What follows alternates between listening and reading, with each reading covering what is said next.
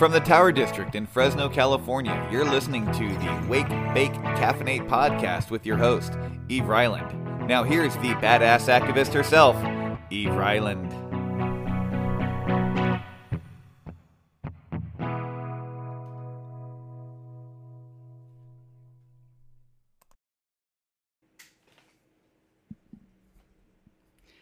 Welcome back to Wake, Bake, Caffeinate Podcast. This is episode 6. And in today's episode, we're gonna focus all on autistic history back in 2007. So we're going way back for some of you. 2007 for me doesn't seem that long ago, but I'm old. All right, so there was a lot happening back in 2007 that's really important because it's still affecting autistics today. Here in the United States, what was happening was the Combating Autism Act had just been passed previously in December of 2006, and this was signed by President George W. Bush at the time. Now, some months later, there was a Senate hearing, the Autism Treatment and Research Hearing, and that was held to talk about the progress happening here with the committee that had been made and the funding needs of this act and where that money should be allocated and how much should be allocated. So it was really a lot of money that they're talking about here. So, this is where we see the autism wars really jump from the ugly that we're used to into the OMFG. It just amplified everything in my experience here, because not long after this hearing, you can see some of it, the fallout after this hearing with the Wright family is published. Was it the New York Times maybe? Or the New York Post? I can't remember. I'll find it and share the article with you in a future Wake and Bake podcast episode. There's just so much history here. We got to stay hyper-focused today on 07 and this hearing and some things related to that. So the thing to know right now is this family fight affected every autistic on the planet. This is where the Wrights falling out between Katie Wright and Bob Wright happened, and Katie Wright leaves Autism Speaks and goes and, well, already I think they were part of Safe Minds and becomes a part of Generation Rescue and, you know, does all the fun stuff with the, what we know as the anti-vaxxer vaccine injury movement, where they want to give us toxic cures to reduce the autism toxicity in our bodies and cure us. It's quackery. So anyhow, for this episode, we're going to focus on the Autism Treatment and Research Hearing that was held to assess the progress made at that hearing. You won't hear any clips of it in this particular podcast, but at that hearing, Dr. Tom Insel speaks about autism research initiatives, the National Institutes of Health, or the NIH, and various statistical analysis that were associated with the research. So that's in there. I'm not sharing that here, but I made in a future episode. What we're going to focus on is he was followed by a panel of parents who testified about their experiences with autistic children and treatments for the disease. And yeah, it's written as a disease. So I'm just going to interject here, as I might in other places of the podcast, but autism is not a disease. So let's clear that confusion right now. Hasn't ever been, never will be. It's a neurodevelopmental difference and disability. So this autism hearing and treatment, or this autism treatment and research hearing, you can watch the entire video over on C-SPAN back in that day. I have a link to it from internationalbadassactivist.org. And when I publish this podcast over there, I'll have a link to it directly from the article this is publishing as well, too. So you can watch all 2 hours plus of it. But in today's episode, we're going to hear from Senator Tom Harkin, Senator Arlen Specter, We're going to hear from Bob Wright, speaking as a grandparent and a co-founder of Autism Speaks. We're going to hear from Marguerite Colston, speaking as a parent of an autistic and staff member of Autism Society of America. Not their full speech. I'll share that in an upcoming episode again, but a Q&A session that happened after Bob Wright spoke in regards to a magazine called Discover. So the founders, they never talk about this part, though, and I found it very lacking. The founders of Autism Society of America were Bernard Rimland and Ivar Lovaas. Now, we know Bernard Rimland did one great thing, broke the myth of refrigerator moms, but then brought in so much pseudoscience and quackery and stuff like that that had been completely debunked already. We already know that those are a problematic thing back in 2007. And if you're not familiar with Ivar Lovaas, this is the father of autistic conversion therapy, of gay conversion therapy, more commonly known as Applied Behavioral Analysis, or ABA. So you have all these folks that are talking on the Senate floor. Talk about conflict of interest here. Of course their studies show things work. They're the ones that invented it, right? So what you won't see here is any autistic speaking or communicating or even being used outside of, a prop or some inspiration porn. I mean, we always got that going for us, right? So, but you do have the founders of autism pseudoscience and autistic conversion therapy speaking on the record to the Senate about what us autistics really need and what health insurance should really cover for us, right? But they forgot to include us. The only thing here that's missing, would be a celebrity endorsement. Guess you can't have that on the Senate floor. Just bring in your celebrities and let them talk. Don't let autistics talk, but we're going to, have a celebrity influencer somewhere. Oh, wait. My bad. My mistake. Oopsie. There is a celebrity influencer in attendance on this panel who speaks on the Senate floor. In fact, they even make some jokes in the introduction about this actor working for the president, but it was the president that was in West Wing on the show. So Brad Whitford is the actor on West Wing and a volunteer for Autism Speaks that actually takes the microphone and speaks about what autistic needs and does a great job acting out some of the paragraphs from Strange Son, a propaganda freaking book and memoir or whatever, by Portia Iversen, who is married to John Shestack, and they are the founders of Cure Autism Now. Now, Cure Autism Now and Autism Speaks are merging or have just merged in 2007.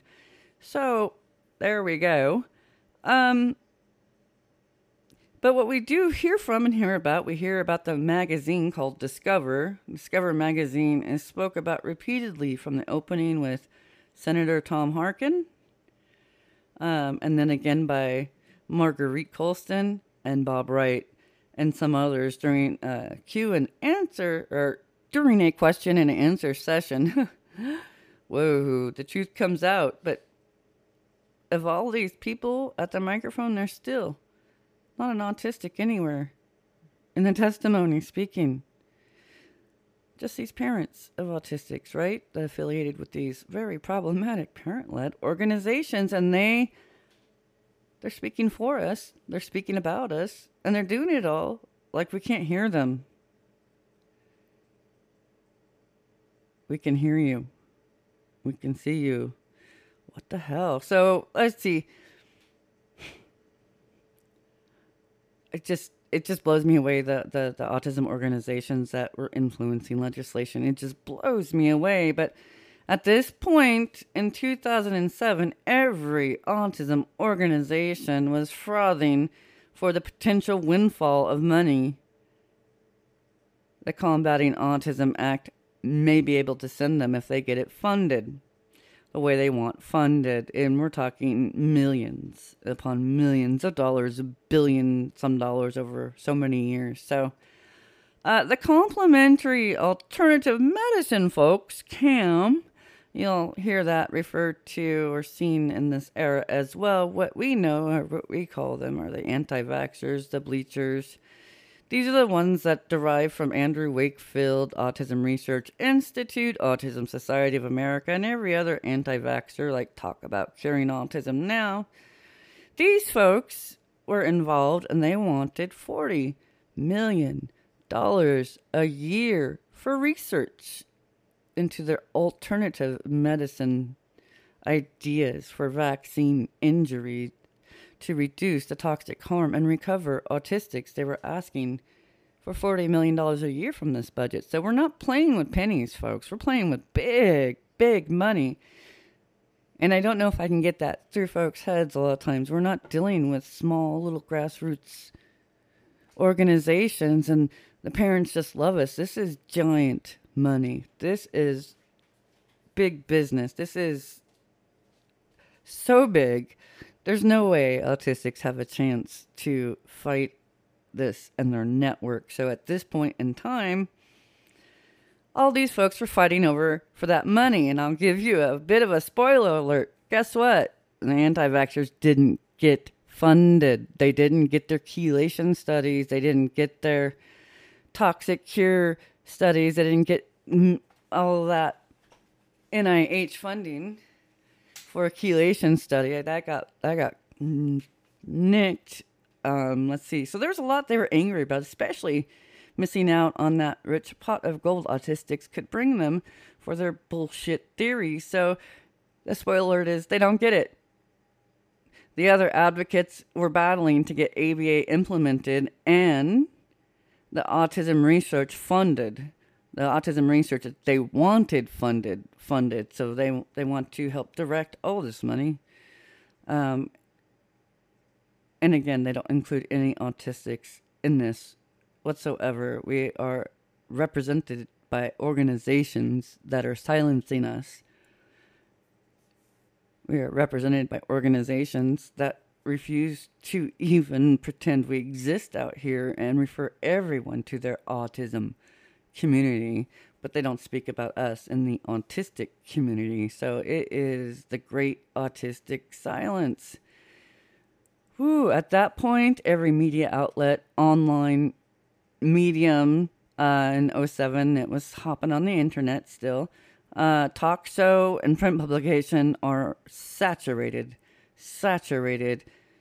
and resaturated with a tragedy narrative on autism, and this is influencing the public to demand private insurance companies cover applied behavioral analysis via state-by-state legislation. This is to influence them to demand for research on the false and fraudulent claim that vaccines cause autism. Vaccines do not cause autism. Again, they don't. You'll also hear in this episode that autism is being referred to as a disease multiple times from multiple folks. Well, here's the thing. Autism is not a disease. You folks are presenting yourself as experts on autism and referring to it as a disease is just fail. A huge, huge fail. And here's the thing. They know that. They know that autism is not a disease, but they're putting it out there like that because it gets them so much money, right? So here we go. Vaccines do not cause autism, and autism is not a disease. So remember that when you hear them. The media at this time is parroting the press releases of Autism Speaks and organizations they've worked with to be the loudest voice on autism, and they do it at our expense, and they know it. So the public service announcements by the Ad Council are also broadcasting the Autism Speaks message. This means everywhere you look, even public service announcements, Everything you see on autism was powered by the marketing dollars of Autism Speaks and their affiliated organizations and their goals and agendas for us. And they did it while keeping us quiet the best they could. At that point, you can even sit down and eat breakfast cereal without seeing their work printed on some Kellogg's box. I mean, it was everywhere. Starbucks, schools. These groups and people do this knowing they are drowning out our voices. They influenced legislation knowing autistics disagreed with abuse as therapy. And we disagreed with their finding a cure, which we know is prevention of birth. During this era, the cure movement folks, I love this. During this era, the cure movement folks are called gene hunters by the vaccine-harmed anti-vaxxer groups. It's like they're at war with each other now. Huge war. It's going to be so bad for everyone going forward if you are actually autistic, because in this war, they fight each other and both sides fight us. And so we get the combined power of their ire. Yeah, they're not kind. They're not kind. For all the kindness they say they present, they are not kind at all. So, they never reference the autistic community. They never allude to the fact they are purposefully silencing us from representation and legislation. And we're just being used as props or a tragedy. And it does drive donations. My gosh, they're going fist over fist with money, millions, you know? So, and then I hear this on the Senate floor. The media is literally bought when Bob Wright goes so far as to float the Discover Magazine that published the article that Marguerite Colston from Autism Society of America helped place with the inclusion of Dr. Martha Herbert, anti-vaxxer world will know that name.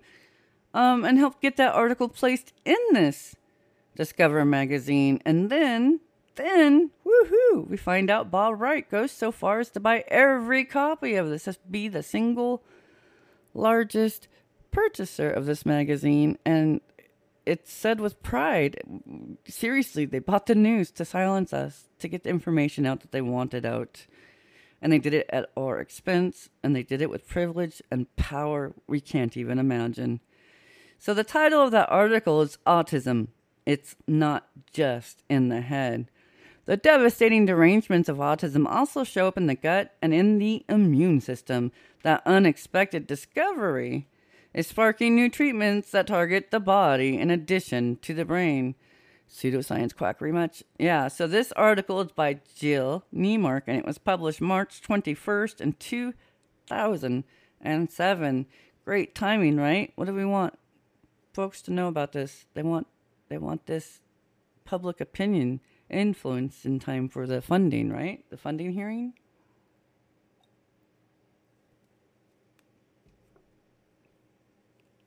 So, the great autistic silence can be felt so much in this. We're not even on their radar, not really. Everyone is speaking about autism, influencing legislation and funding it for research, and they're deciding without us, about us, what is medically necessary autism therapy. And of course, they're referring to ABA. ABA is the thing that changes the most here. Today's multi-billion-dollar market is ABA. Yep, that's the big rage to cash in on right now. So we can't escape that either. It's saturated everywhere. Everywhere.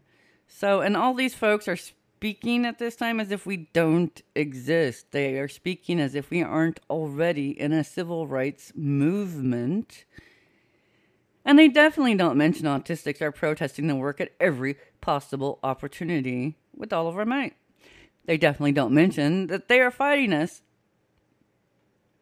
They are literally fighting us every step of the way, too. They do everything that they can to discredit us, to minimize us, to belittle us, to make us look like bad people. so they can keep focused on their ideas and goals and agenda for us, because billions of dollars are at stake here. Now, autistic-led organizations were created to try and stop the harm of these organizations and truly work for the best interest of autistics here in the United States and worldwide. So that is happening, and it's happening more and more every day. There's more and more autistic-led organizations being created. And in 2021, the problem was we're still fighting these organizations for disability and autistic rights. We're still fighting to get heard. We're still fighting to have representation in legislation. We're still fighting to break the stigma these organizations brought down on our heads. And we are still fighting to be treated with dignity. And we are still fighting to be treated like a human. Because already today, someone is being shocked at the Judge Rotenberg Center, and apparently autistic people aren't human enough to qualify for basic human rights. So maybe sometime in our future we can stop the shock. But for now, I need y'all to realize we are a people, not a disease. So just like in 2007, celebrities today are still speaking about autism at the expense of autistic people to support these parent-founded and parent-led organizations. It's 2021. When are they going to wake up and realize what they're doing to us as autistic people, what they are doing to us as autistic community? Ignorance is not okay anymore. It's time to stop this celebrity influencer problem that's everywhere, including legislation. And everywhere else. I mean, really, repeatedly, the voices of celebrities have influenced legislation, research, education, employment, healthcare, access to local services and support. And they created a frenzy of revenue from the donations their appearances drove, right? And then there's a stigma they launched too. Stigma we still suffer with today. Stigma most of these parent groups refuse to accept is their doing. They absolutely don't get it, what they did to us. And the stigma we fight today was from a lot of these warrior parents and their actions that they did on behalf of the rights of autism kids, right? So it's just, it's awful. So anyhow, we're going to go back to 2007 and watch a lot of this come to play and see how silent it was for autistic people. Plus, we're going to have some music coming up, too. Got 3 songs coming up in this episode by my awesome hubby, Bill Ryland, and there's going to be, Fortunate Son, One, and Eve of Destruction are going to be the songs included in the podcast today. So definitely, as always with this podcast, is a trigger warning. We're going to be talking about everything: eugenics, filicide ideation, suicide ideation, functioning labels, stigmatized things, ABA, conversion therapy. There's so much in here. I'm terrible at these things. My brain is skipping. But please know it is not easy. And the filicide, suicide ideation message in their marketing message is very, very strong in 2007. And it's included in some of this work right here. So know that. Be warned about that. And as always, please take time for self-care. Take breaks if you need to. This is, it's emotionally complicated stuff when it affects everything about our lives, right? Okay, so this is Eve Ryland, and let's get started.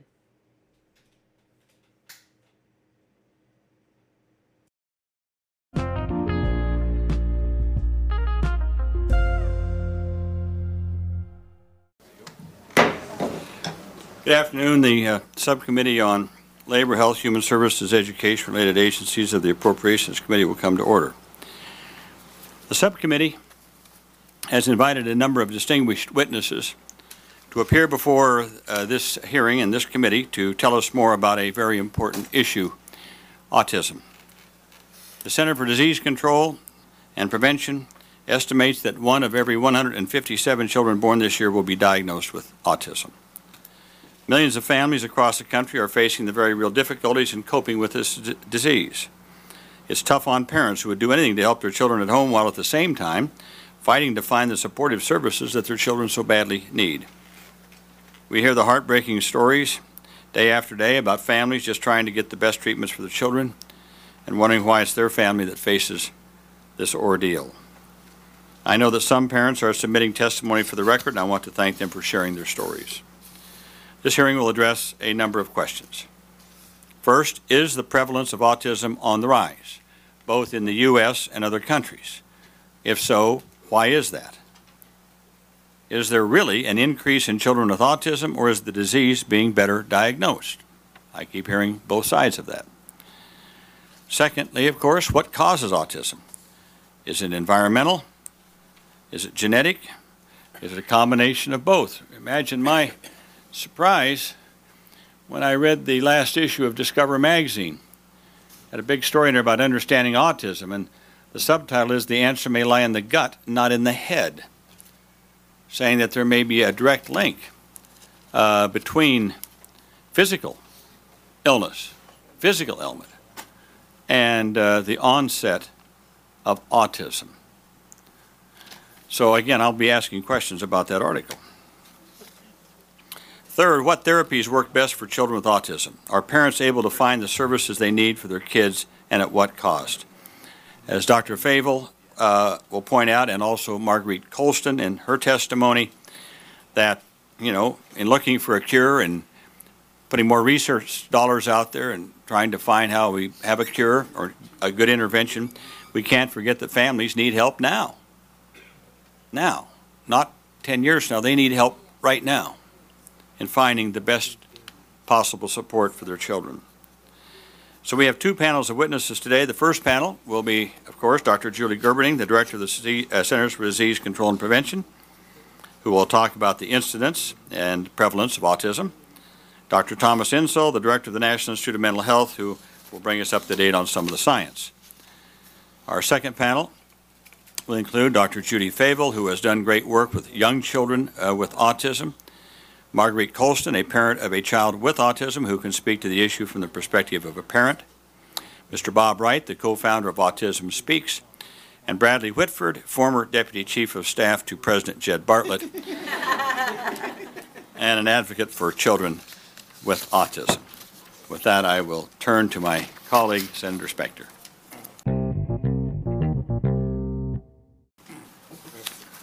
Thank you, Senator Harkin, for convening this very important hearing on this very debilitating disease.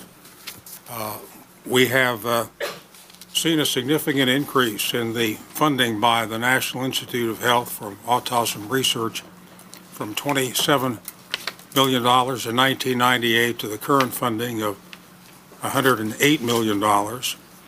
And the CDC funding for autism has grown from $281,000 in 1998 to $15.1 million today.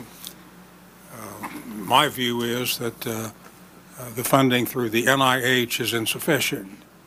And as is generally known, Senator Harkin and I have taken the lead on increasing the funding for the National Institutes of Health from $12 to $29 billion. And during the course of the past decade, we have reallocated priorities within this subcommittee. As we frequently say, the gavel has changed seamlessly between the two of us over the course of the past decade and a half, and in some years have increased the NIH funding by as much as $3.5 billion. This year, with a lot of pressure, the budget resolution came forward with an additional $1.5 billion, and Senator Harkin and I added an amendment to add $2.2 billion more to the National Institutes of Health. Candidly, a budget resolution is only Confederate money. It doesn't really count until there is an allocation. Senator Harkin and I are working our way up the seniority route, and we're getting to be closer to the coveted status of chairman of appropriations. Only Senator Cochran is ahead of me on the Republican side, and it's a great position to have, to be able to deal in real dollars when those allocations are made. But we hear parents across the country tell us about their children with autism, and it's an ailment, a malady, which I think could be solved if we had sufficient research intensity. For a moment, on a purely personal note, one of the leading national advocates on this subject is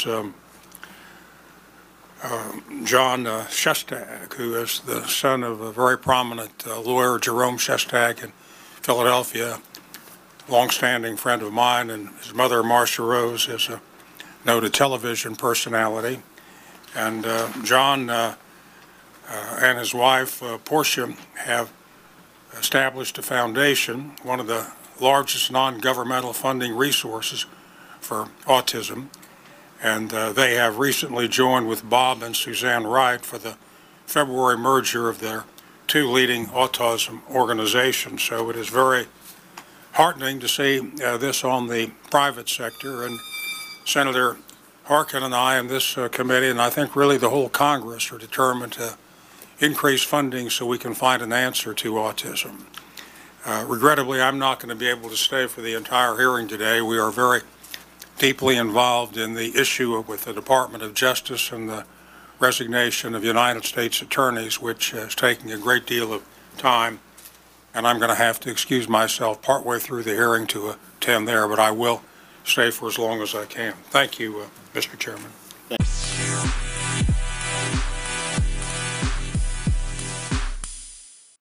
Mr. Bob Wright, Chairman of the Board of NBC Universal, Vice Chairman of the Board and the Executive Officer of the General Electric Company. Mr. Wright, along with his wife Suzanne, co-founded Autism Speaks. Mr. Wright is a graduate of the College of the Holy Cross, received his law degree from the University of Virginia School of Law. Mr. Wright, again, I thank you for your leadership in this area and for co-founding Autism Speaks. And again, your statement made a part of the record in its entirety, and please proceed as you desire. Mr. Chairman, thank you very much for having us here. Our grandson was diagnosed in 2004 at just two years and 3 months. And we were helpless. He was potty trained, he spoke, he was very active, he was apparently a very normally developing child, and everything slipped away from him. We were helpless as we watched him slip away into this cruel embrace of a disorder. My wife Suzanne likes to call it kidnapping. As if someone had taken Christian, who was meant to live, yet he was taken away and we got nothing back, and there's no way to restore him back to his family. He's a little prisoner. Since that diagnosis, we embarked on a mission to learn as much as we could about autism. We received, Christian received the best therapies and treatments that were available, but we discovered, however, that there are scarce resources for parents dealing with autism, and how thin the knowledge base is on the whole issue. We had so many questions, and instead of answers, we were confronted with a bewildering array of theories and guesses. Here's what we do know about autism. The numbers that Dr. Gerberding talked about: 1 in 150 children in the United States, 1 in 94 boys, that's the ratio. A decade ago, the experts estimated the prevalence in autism to be 1 in 2,500. This year, more children will be diagnosed with autism than with AIDS, diabetes, and cancer combined. Autism costs the society, American society, approximately $35 billion in direct and indirect expenses each year, according to a Harvard School of Public Health study. And caring for a child with autism can cost over $3 million over a person's lifetime. Those are the estimates. Frankly, Mr. Chairman, we were shocked that a disorder this prevalent commands so little in terms of resources devoted to research and treatment when compared to other less common disorders.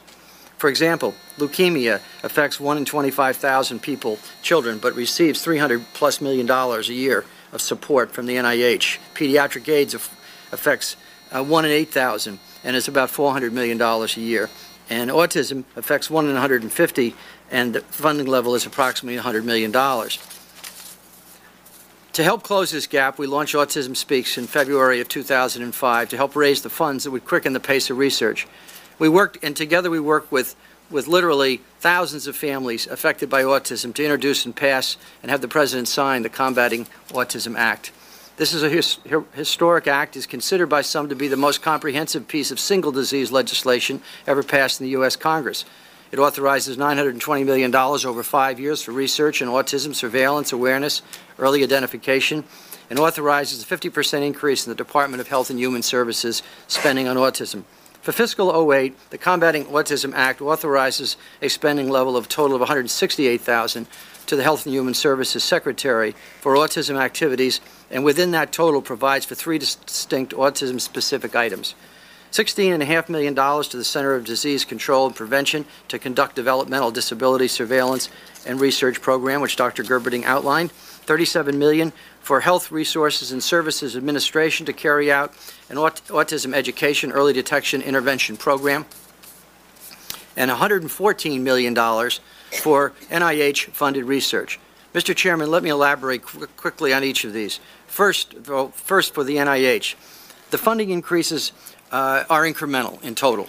Most important, the Act directs the NIH to spend those dollars more wisely according to a strategic research plan devised by an interagency autism coordinating committee with consumers and advocates comprising a third of its membership. The Act also directs the NIH to ramp up its investment in research and potential environmental causes of autism. With these new funds, CDC can expand its awareness and intervention activities to reach more parents, health professionals, etc. Previous investment in the CDC has produced the largest ever surveillance study, which established a baseline to measure autism prevalence trends in the United States. These studies need to continue so that we can measure the true changes in autism prevalence over time. They probably aren't enough by a long shot, but you know, that's the best we have right now. It is also critical that funds be appropriated to the CDC to fund the SEED study, which is the first epidemiological study to search for environmental exposures and exposure gene-immune interactions. The Combating Autism Act also creates new and innovative state-based programs in autism education, detection, and early intervention. Early intervention, as we've heard here, can lead to improvements in speech relating to learning.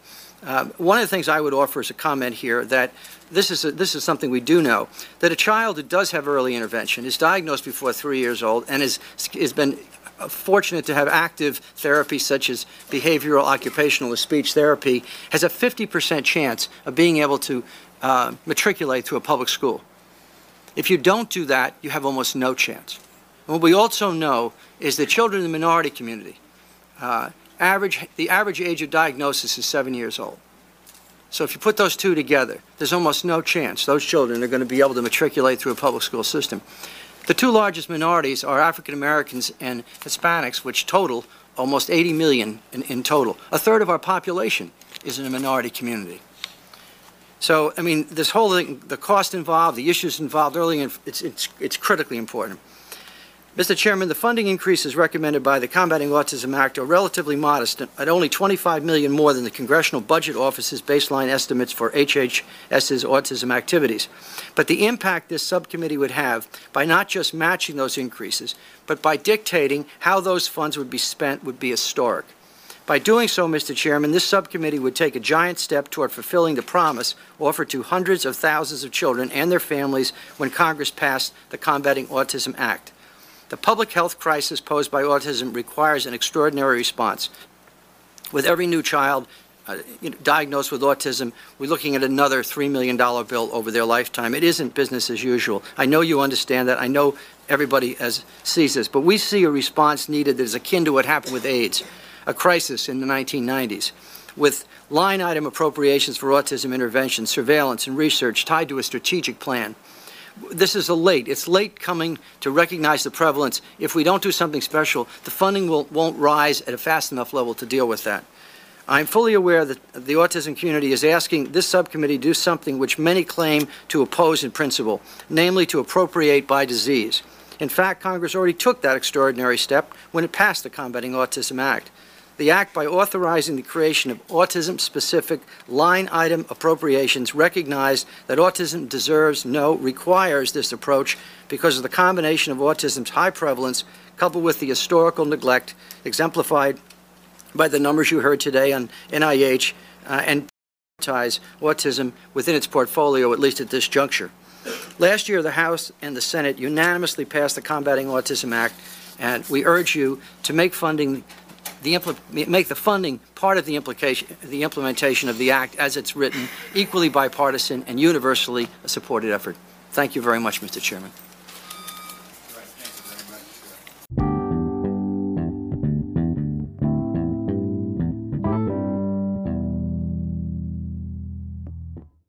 All right, we're going to kick back for a moment here with some music, a song by Bill Ryland, Fortunate Son, and you can find more of Bill's music at Ryland Music on pretty much everywhere.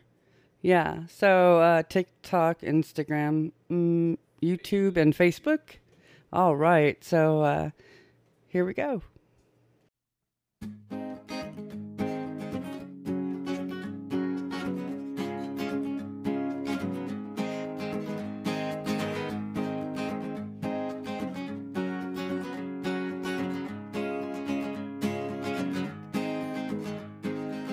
Some folks are born made to wave the flag. Oh, they're red, white, and blue. But when the band plays Hail to the Chief, they'll point the cannons at you, y'all. No, it ain't me. It ain't me. I ain't no senator's son, y'all. No, it ain't me. It ain't me. I ain't no fortunate one, no. Some folks are born with that silver spoon in hand. Lord, they don't help themselves, y'all. But when the tax man, when he comes through the door, Lord, house looks like a rummage sale. No, it ain't me. It ain't me. I ain't no millionaire son, no, no, it ain't me, it ain't me, I ain't no fortunate one, no, no. Some folks inherit those star-spangled eyes, oh, they send you down the wall, Lord, and when you ask them how much should we give, they only answer, give me more, more, more. It ain't me. It ain't me. I ain't no military son, son. No, it ain't me. It ain't me. I ain't no fortunate one. No, no. It ain't me. It ain't me. I ain't no fortunate one. No, no. It ain't me, it ain't me, I ain't no fortunate son.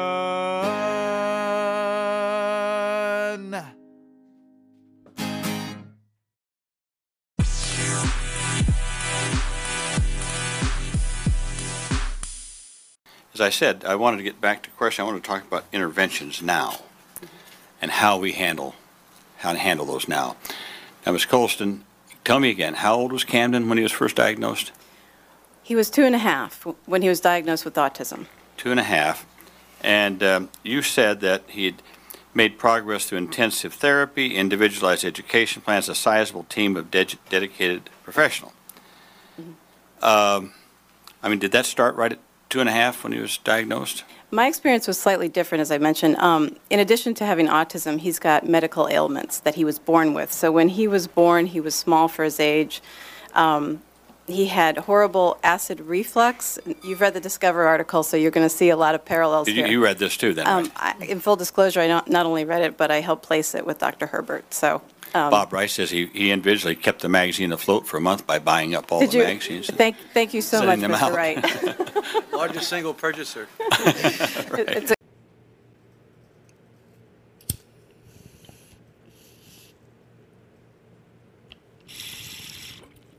Yes, that was just a twofer because, oh, Let's talk about Discover Magazine. Discover Magazine, back in 2007, was being spoke about during the Autism Treatment and Research Hearing, where they had that parent panel. Okay, so that magazine was mentioned several times by several different folks, and then there was even this rather interesting exchange between Senator Harkin and one of the folks from the Autism Society of America in regards to the magazine and Bob Wright. But I'm getting ahead of myself here with that. I need to, first of all, give a huge trigger warning. This one starts out pretty hardcore, this article, because, you know, Bob Wright had to save the company to make sure this article was printed and then seen. What is in this article? So I'm going to share it with you, but it includes filicide, suicide ideation, ableism, exclusion, tragedy narrative, autism myth, othering, and words like kidnapped, my child, and more. This is 2007, and it is wicked out there. So, wow. All right. So, in 2007, a little bit of background, there was an autism treatment and research hearing in the United States of America. This hearing included a panel of parents of autistics and parents from parent-founded organizations.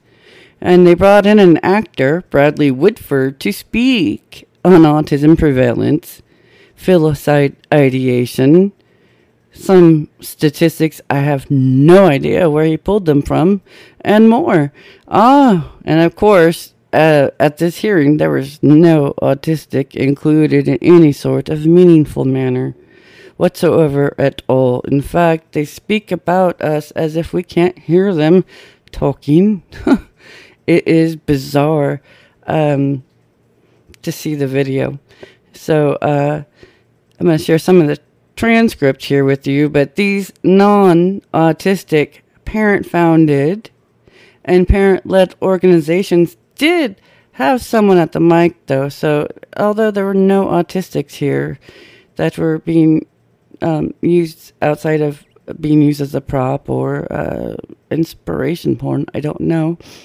These organizations, these parent-founded, grandparent-founded, and so forth organizations were there and had an opportunity at the mic, right?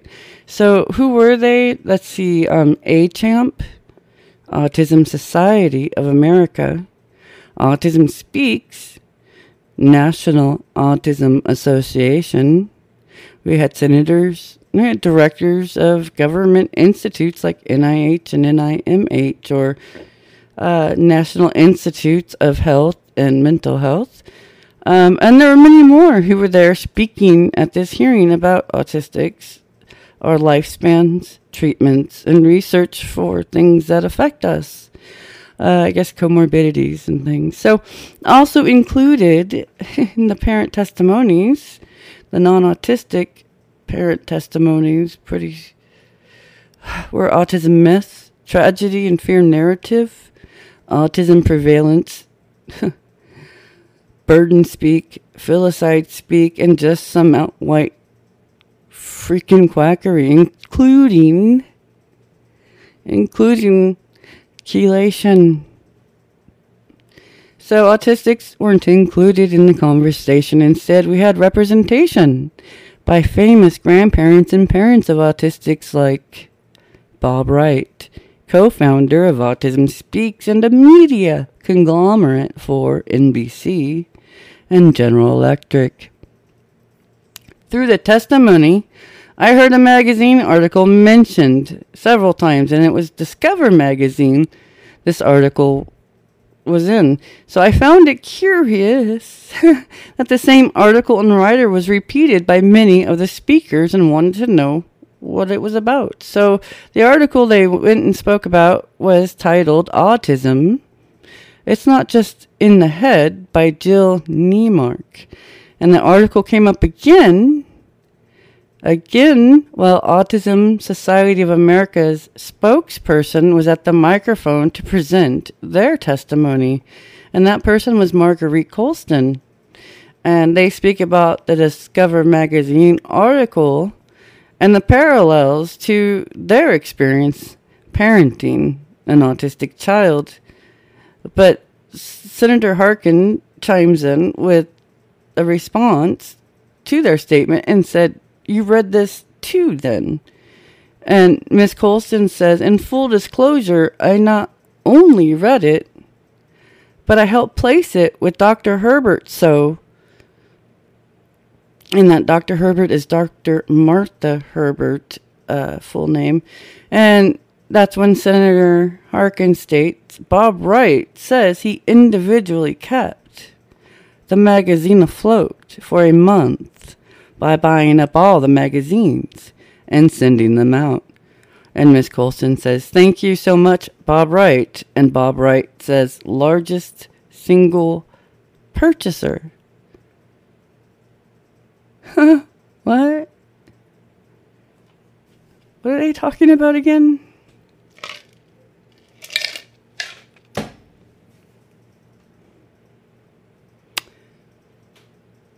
Hey, Bill, did I hear that right?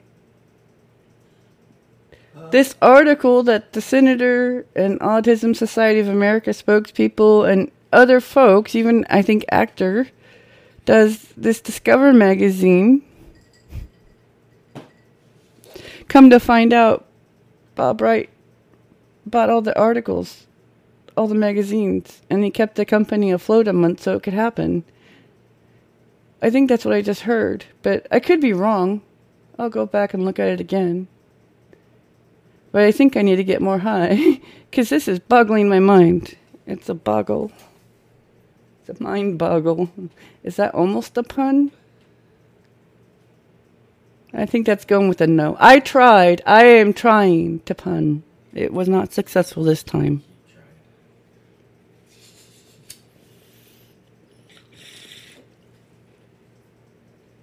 I'm not the greatest putter in the world, but I do have some pretty dry humor. These NTs talk with their faces so big, it's hilarious. So Bill watches these videos, and they don't make any facial expressions, but they're saying things like jokes, and he's just like dying, crying, laughing. He thinks it's hilarious, and I'm just like, oh. I don't understand why it's so funny, but maybe I don't get jokes. Yeah, all right. So back to this article and... smoke 'em if you got 'em. I don't know. Whatever we're smoking right now is amazing. Because my anxiety has dropped way low. And I appreciate that today. So, let's see. Autistics were not included in the conversation. Going back to the article. Oh, what is it? Blueberry muffin. Blueberry muffin for the win tonight. In my silicone pinky bone. I love, can't break her, yeah, which is awesome when you tick, twitch, and throw stuff without forewarning. Whoa, I like keeping my pieces around for a while, and this is a fun way to do it, and yes, I named them all, and this one is called Pinky. So, speaking of,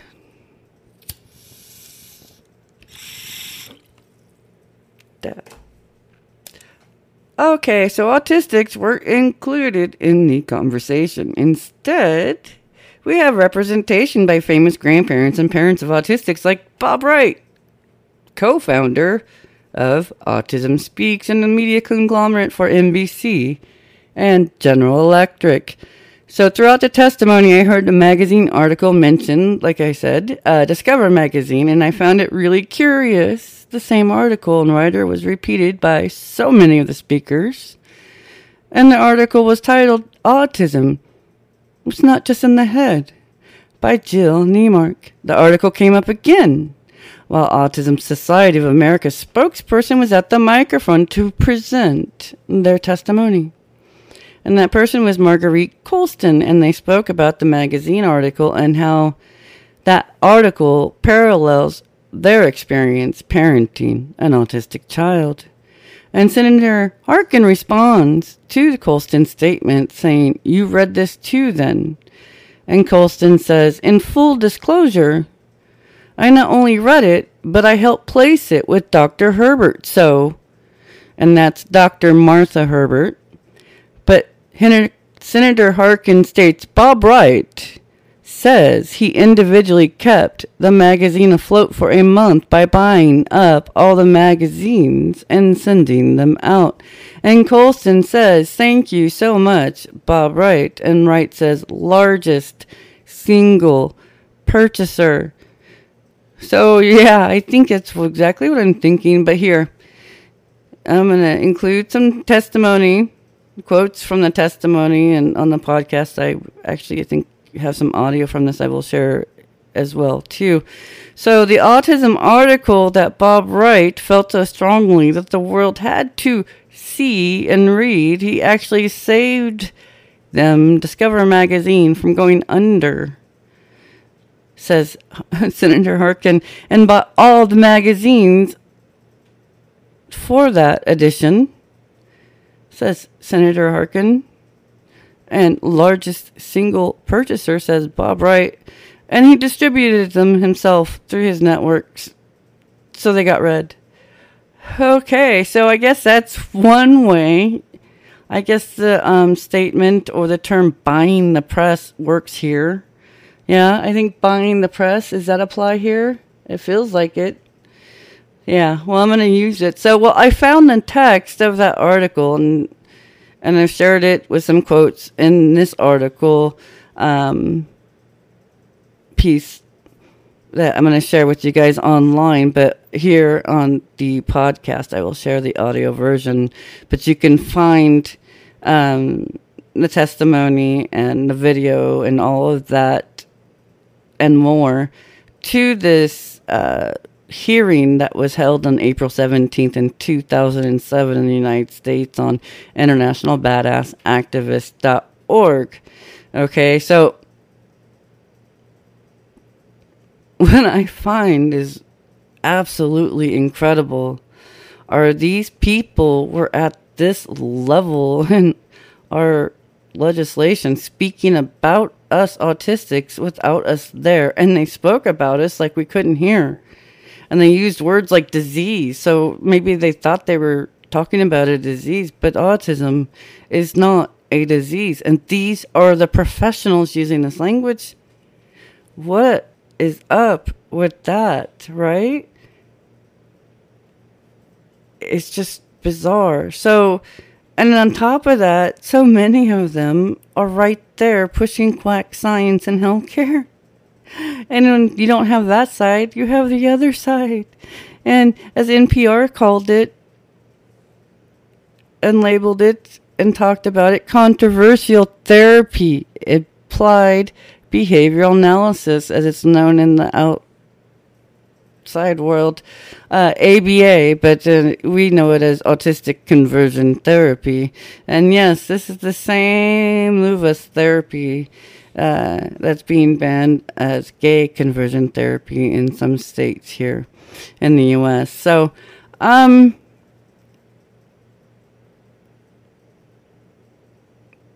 I know after this in 2007, things get wild, right? There's pseudoscience, autism conspiracy. These folks, they didn't get funded by the Combating Autism Act like they had thought they would, to the tune, I don't know, something like $40 million a year. It didn't happen.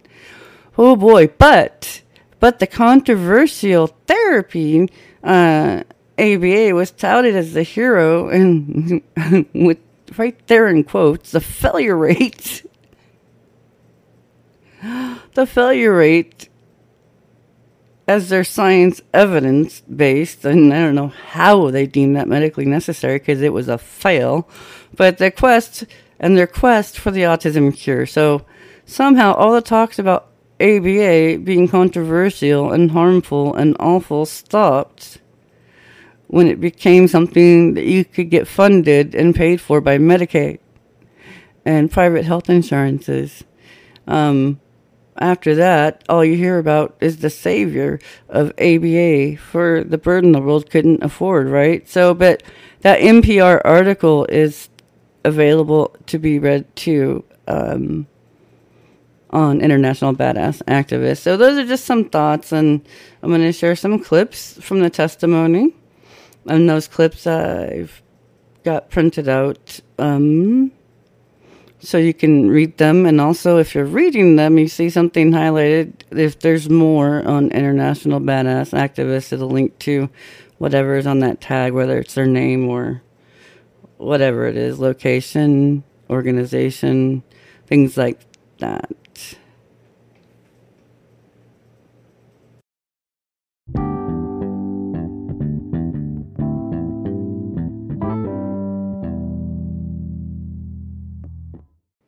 All right, coming up now is another song by Bill Ryland, my non-autistic but very divergent husband.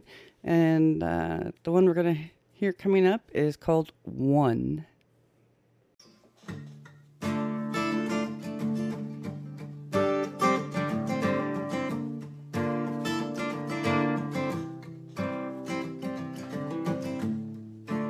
Is it getting better?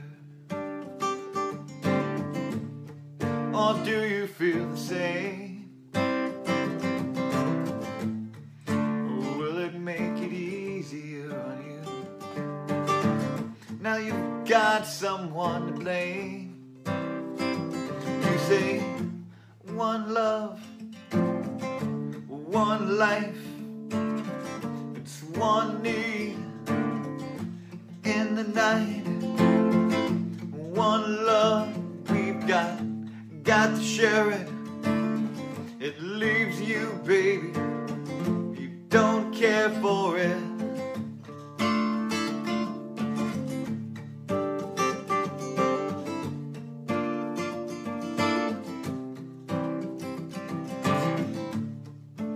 Did I disappoint you?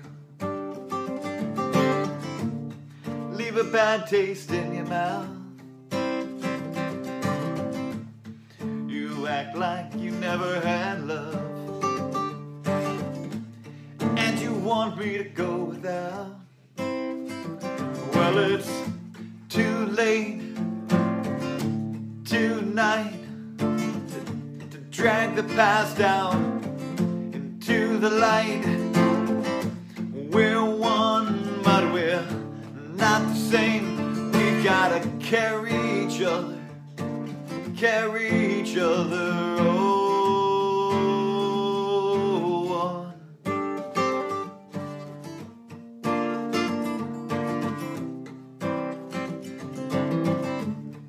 Have you come here for forgiveness? Have you come to raise the dead? Have you come here to play Jesus? Those lepers in your head. Did I ask too much? More than a lot. You gave me nothing, now it's all that I got. We're one, but we're not the same. Where we hurt each other, then we'll do it again. You say love is a temple, love's a higher law. Oh, love is a temple, love's a higher law. You ask me to enter, but then you make me crawl, and I can't be holding on to what you've got when all you've got is hurt. One love, one blood, one life. You've gotta do what you should. One life with each other. Sisters, all my brothers. One life, oh, but we're not the same. We've gotta carry each other, oh. Ooh.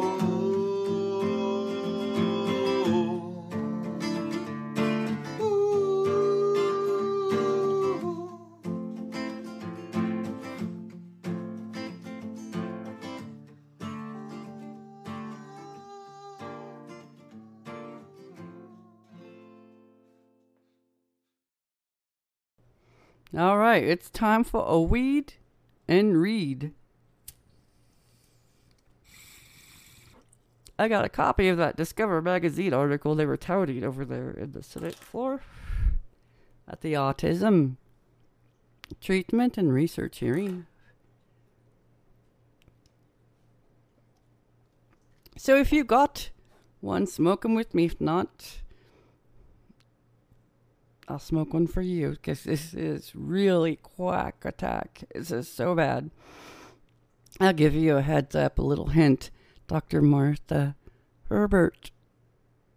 If you're familiar with that name, you know where this is going. Okay, so, and Dr. Martha Herbert's one of the big presenters at these autism conferences still. Right? But they're back in 2007 speaking to Senate. Is this Discover magazine with the article published in the March 22nd, 2007 edition titled Autism, It's Not Just in the Head. The devastating derangements of autism also show up in the gut and in the immune system. That unexpected discovery is sparking new treatments that target the body in addition to the brain. And this was by Jill Niemark, right? So this is the article that Bob Wright wanted the world to read, to the point where he bought every edition of this article that came out and helped float that company so they wouldn't go under. And then he distributed this magazine so this article could be read through all his networks. We're talking about power and privilege none of us autistics have had, right? But here we are, 2007, in the legislation where it's happening, where they talk about it in the United States. We've got quackery at its finest. So here's that article. I'm going to smoke a bowl, and then we're going to jump right in. Maybe a cannabis cough or two.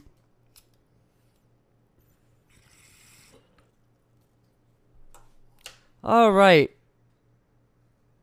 Autism. It's not just in the head.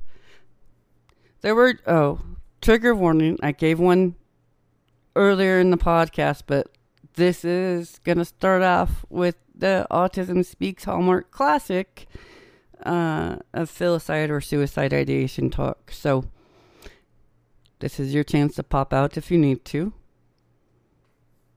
All right, here we go. There were days I considered shutting the garage door and letting the car run until I was dead, says Colorado mom Erin Griffin of the time 9 years ago when she learned that both her boys, not just her firstborn, suffered from autism. Brendan, her angular, dark-haired, older child, was diagnosed in 1996 at age 4. Kyle, her round-faced, hazel-eyed younger son, was diagnosed in 1998 at the age of 2.5. I think my oldest son was 3 about that same time, 3 or 4 himself. My oldest son, who's autistic, 28 now. So, all right, but Kyle and Brendan's story does not have a tragic ending. After interventions that included occupational and speech therapy, as well as dietary change and nutritional supplements, both boys improved significantly. Their tale of slow, steady recovery reflects the changing landscape of autism today. The condition, traditionally seen as genetic and originating in the brain, is starting to be viewed in the broader and very different light as a possible immune and neuroinflammatory disorder. As a result, autism is beginning to look like a condition that can, and in some and perhaps many cases, be successfully treated. I'm going to interject here right quick, because you can't cure autism. You can't recover autism. This article is so full of shit and quackery just starting off. I just need to interject, and anyone who might be believing this, don't believe it at all, okay? Oh, goodness. But it's just going to get worse. So, all right. This is astonishing news. I know, right? Because it's not real. About a disorder that usually makes headlines because it seems to be growing rapidly. More widespread in the United States, the diagnosis of autism spectrum disorders has increased about tenfold over the past 2 decades.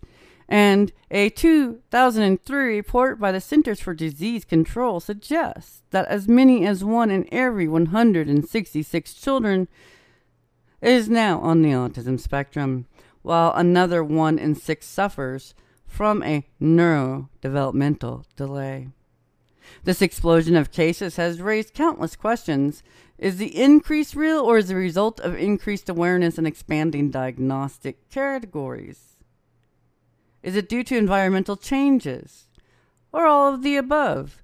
There may be no single answer, of course, because you aren't going to be able to provide one, you woo. But the public concern about autism has caught the ear of federal lawmakers.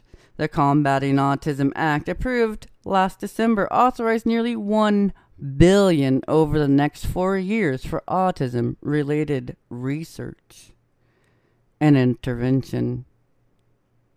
You hear that? Ka-ching! $1 billion budget for 4 years, right? So now we got everyone wanting a piece of this massively big pie. So meanwhile, on the sidelines of that confusing discussion, a disparate group, immunologists, naturopaths, neuroscientists, and toxicologists, is turning up clues that are yielding novel strategies to help autistic patients.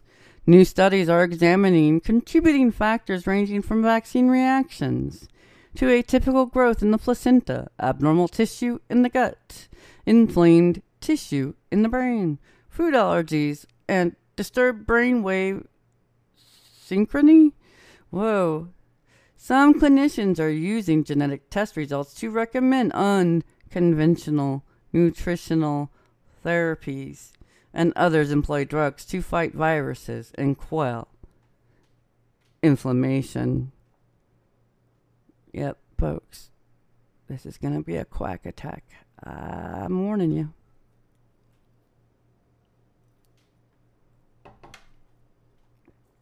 Goodness gracious. Take some more coffee and weed for this. Cannabis powers activate. Stay focused and read. It's a weeded read. All right, so above all, there is new emphasis on the interaction between vulnerable genes and environmental triggers, along with a growing sense that low-dose, multiple toxic, and infectious exposures may be a major contributing factor to autism and its related disorders. A vivid analogy is that genes load the gun, but environment pulls the trigger. Wow. Oh, wow. I think I just gave you a snort laugh, too, because that was just, wow. I remember that. I forgot all about that. Okay, so here's a nice quote, and that's sarcasm. Like cancer, autism is a very complex disease, says Craig Neuschafer, chairman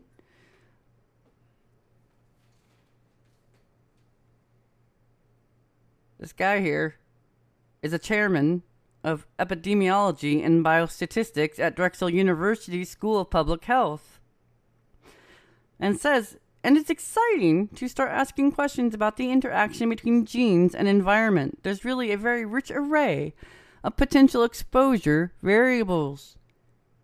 If you are some sort of expert, you would already know this. Autism is not a disease.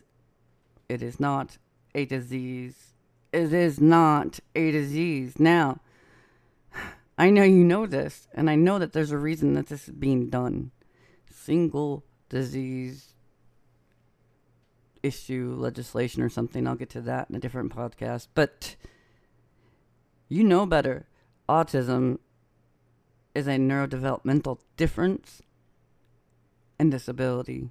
So when you can't even get that right, I really question your credibility on everything else. So in one way, the field seems like a free-for-all. You don't say. No shit. Staggeringly disordered because it's littered with so many possibilities and so much snake oil and bullshit.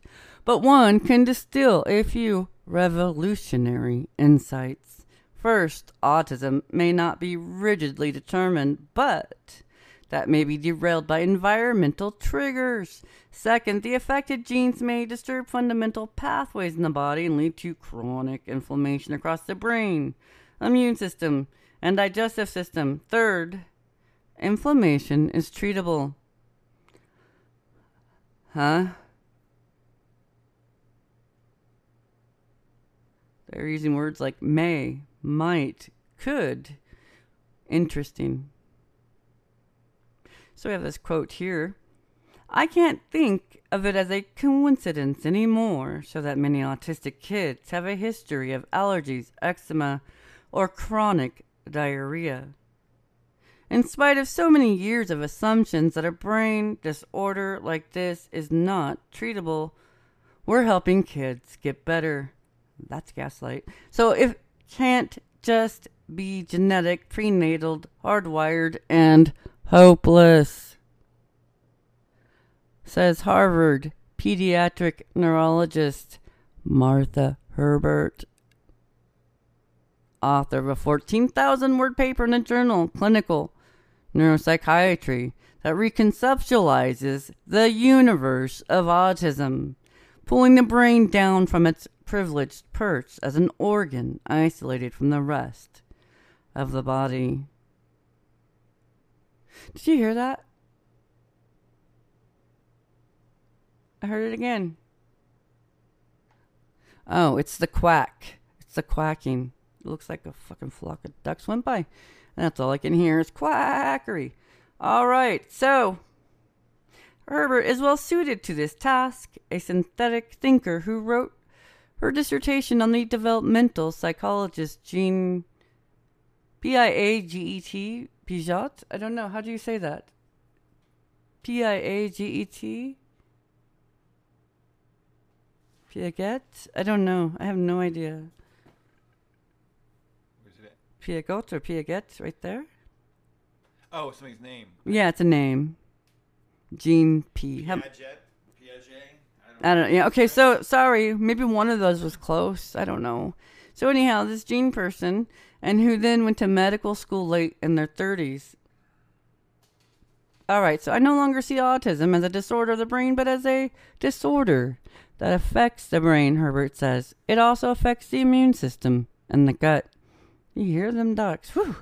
All right, one very striking piece of evidence many of us have noticed is that when autistic children go in for certain diagnostic tests and are told not to eat or drink anything ahead of time, parents often report their child's symptoms improve until they start eating again after the procedure.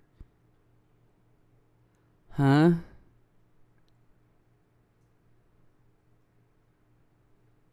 Well, I know when I eat, it overloads my sensory load often, and I can even seizure from it. So really, you're so off the mark here. But hey, thanks for sharing that. Let's read some more. Their symptoms can improve in such a short time frame. Wow, this is just wow. Wow. If symptoms can improve in such a short time frame simply by avoiding exposure to foods, then we're looking at some kind of chemically driven software perhaps immune system signals that can change fast. This means that at least some of autism probably comes from a metabolic encephalopathy. I don't know how to say that. Oh, Bill, can you help me? It's got vowels and things. I don't know. Encephalopathy. You say it right there because that's not coming out of my mouth. Encephalopathy. What he said. Encephalopathy. Yeah. Oh, gosh. A system-wide process that affects the brain, just like cirrhosis of the liver affects the brain. Encephalopathy. It sounds like snuffleupagus, and I can't say it. I just keep seeing snuffleupagus. All right, so in 1943, Johns Hopkins University psychiatrist Leo Kanner first described autism as a now famous collection of symptoms: poor social engagement, limited verbal and nonverbal communication, and repetitive behaviors. Back then, autism was considered rare. Kanner first reported it on just 11 patients, and Johns Hopkins still has records of about 150 patients he examined in total. Even within the small group of patients, other less visible symptoms were evident.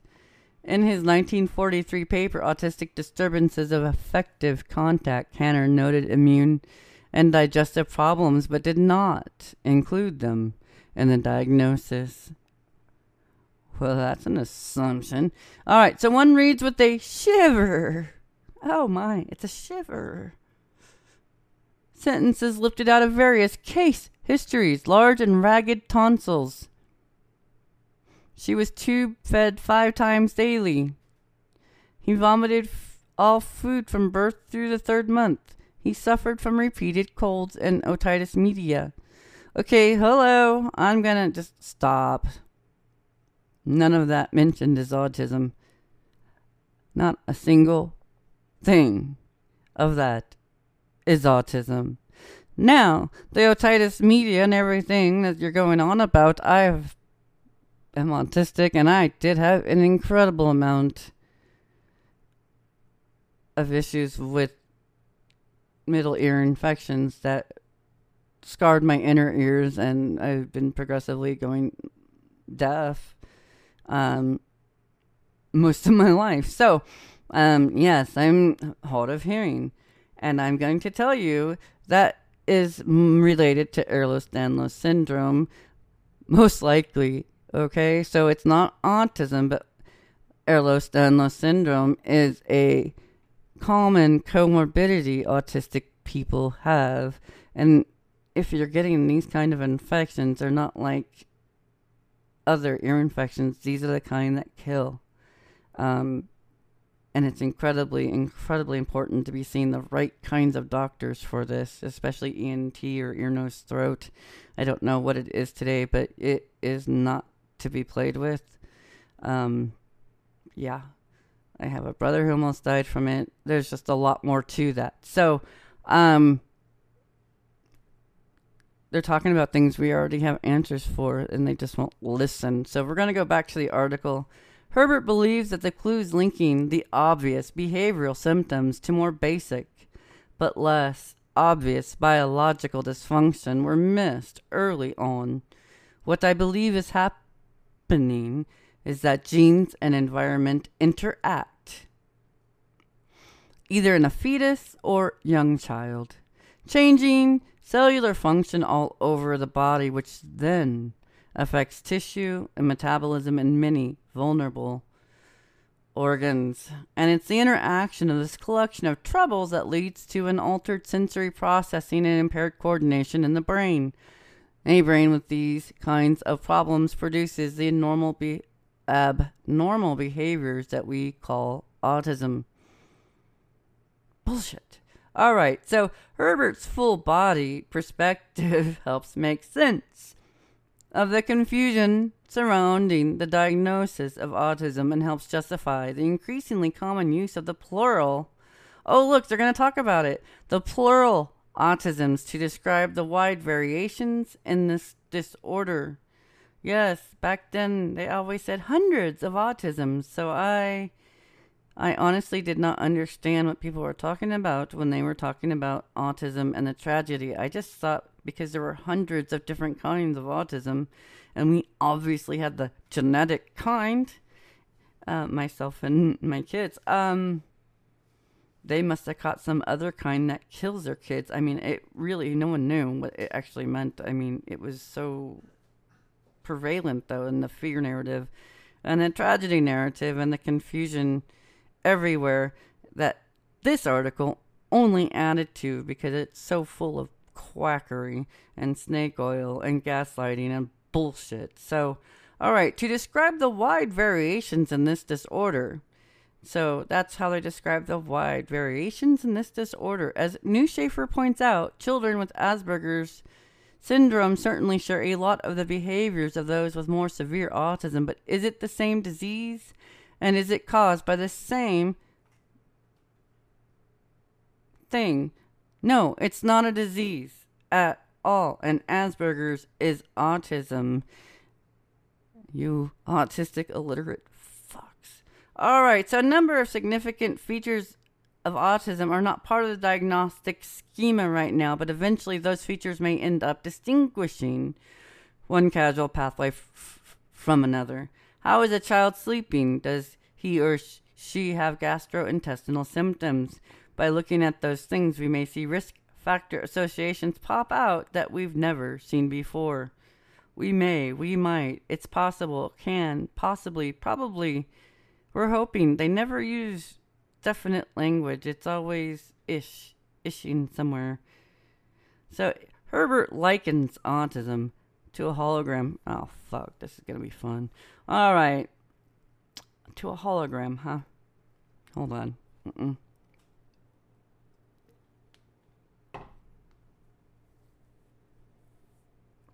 God, it's going to take, this is a weed and read, and I need more weed.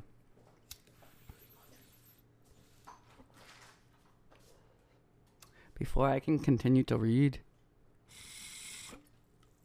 Oh, yeah. Let's drink some coffee, too.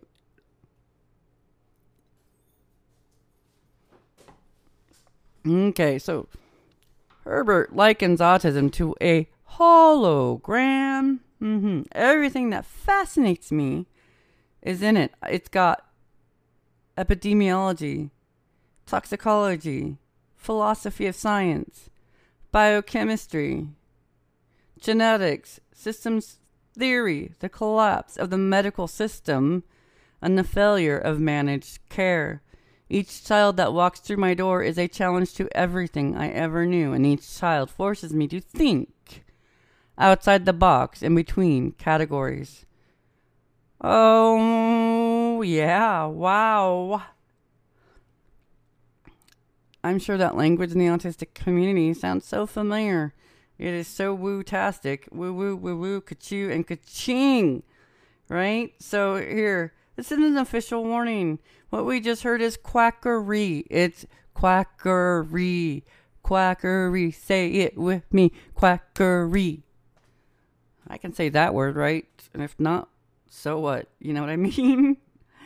Okay, so I put a warning with stories like this, and that warning I included with this one. It says the quackery or natural and other products and pseudoscience practices promoted for healing, recovery, or cure have harmed and even killed autistics worldwide, and not just autistics, but disabled and vulnerable people and children worldwide. Now these extremist fringe groups have expanded to gaslight the public at COVID-19. I've been listening to them for what, we're going on a year and a half now. Cures, healing, recovery, and many other arenas. The autistic community were very familiar with these quack cults, and we've been battling these groups, the very same groups today as before. You can know them by their names, like the Mercury Moms, the Mercury Mafia, anti-vaxxers, Bleach Cult, Natural Movement. There's so many names for it, but these folks and organizations also fight us autistics over our civil and human rights and over getting this banned. This stuff is so awful. Anyhow, so all these names go in and out and change, but the organization's names might change. But for the most part, these are all the same exact people as they have been for the last 10, 15, and 20 years. It's really awful. So, and the fact of the matter is, autistics, we are not vaccine injured, and vaccines do not cause autism. So anything that you get from these folks, they're trying to reduce the toxic harm of vaccine injury. Vaccines do not cause autism, and their children have died, and we need it to stop. So PSA also, public service announcement, don't drink the bleach. And that's a reference to Miracle Mineral Solution and quackery galore. So going back to the article, each child's path to autism may be distinct, she says, but they may share common inflammatory abnormalities. She has shown through morphometric,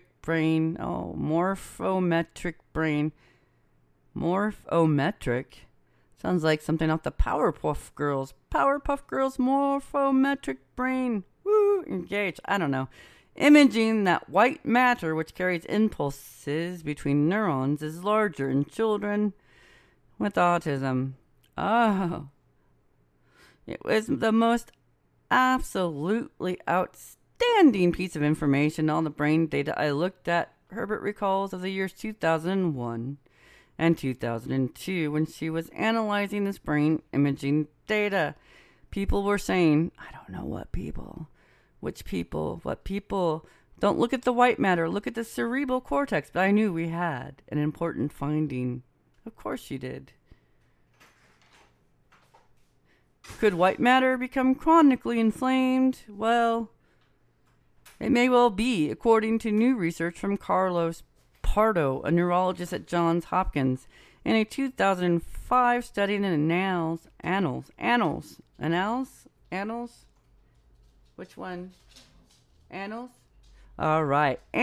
of Neurology, he found inflammation in immune-responsive brain cells of autistic patients. And here we go in a super long quote. Oh, God. This article is forever long. Oh, my gosh, it's taking forever. I can't actually read all of this, but you get the idea. I'll take you to the end, right? I'll take you to the end here. One, they talk about chelation in here. They talk about so much quackery and stuff in here, and every anti-vaxxer name we're used to hearing is here. And that's the problem, because it's not just about vaccines. It's about what they do to children they think are harmed by these vaccines and the toxic chemicals they put in their body to get the... Well, they think, some of them think they're parasites, right? So they want to get the autism parasites out. I guess it just depends on which cult system you subscribe to. But unfortunately, this article has had a huge impact on the world. And then to hear that it was paid, Bob Wright floated the company so it could get published. And that Autism Society of America, not knowing, didn't look like that person knew Bob was doing this, Bob Wright, Marguerite Colston, I think was their name, helped get the article placed for Dr. Martha Herbert, right? So we have the Autism Society of America, and that's not surprising. The founders is, well, you know, with Autism Society of America, we talked about it in a previous podcast, and I've got some information on them on internationalbadassactivist.org as well, right? So you can go get the scoop on them, but essentially they were founded by Bernard Rimland, who was totally into the quackery, and Ivar Lovaas, who was totally into the ABA, the very controversial, we still know it doesn't work. They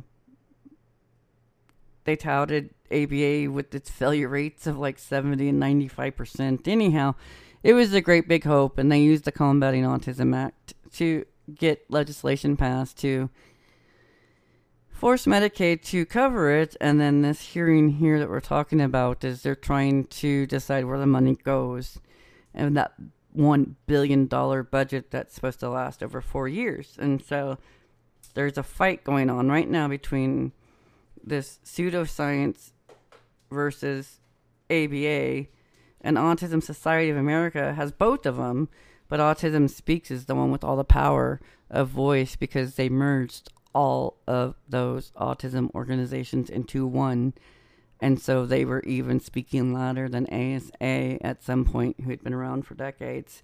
But the Autism Society of America was founded by Bernard Rimland and Ivar Lovaas. And if you don't know why they're problematic, please go look them up. I have a ton of information about them from various sources to get you started on that search, if you like, over on internationalbadassactivist.org.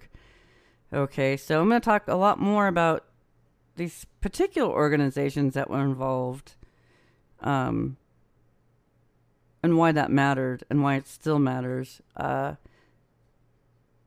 It's just shocking. It's just shocking who's there and who's speaking. We even have actor Brad Whitford, and I'm going to share his testimony here in a moment on this podcast, plus a few of the others as well. So I will catch back up with you after that.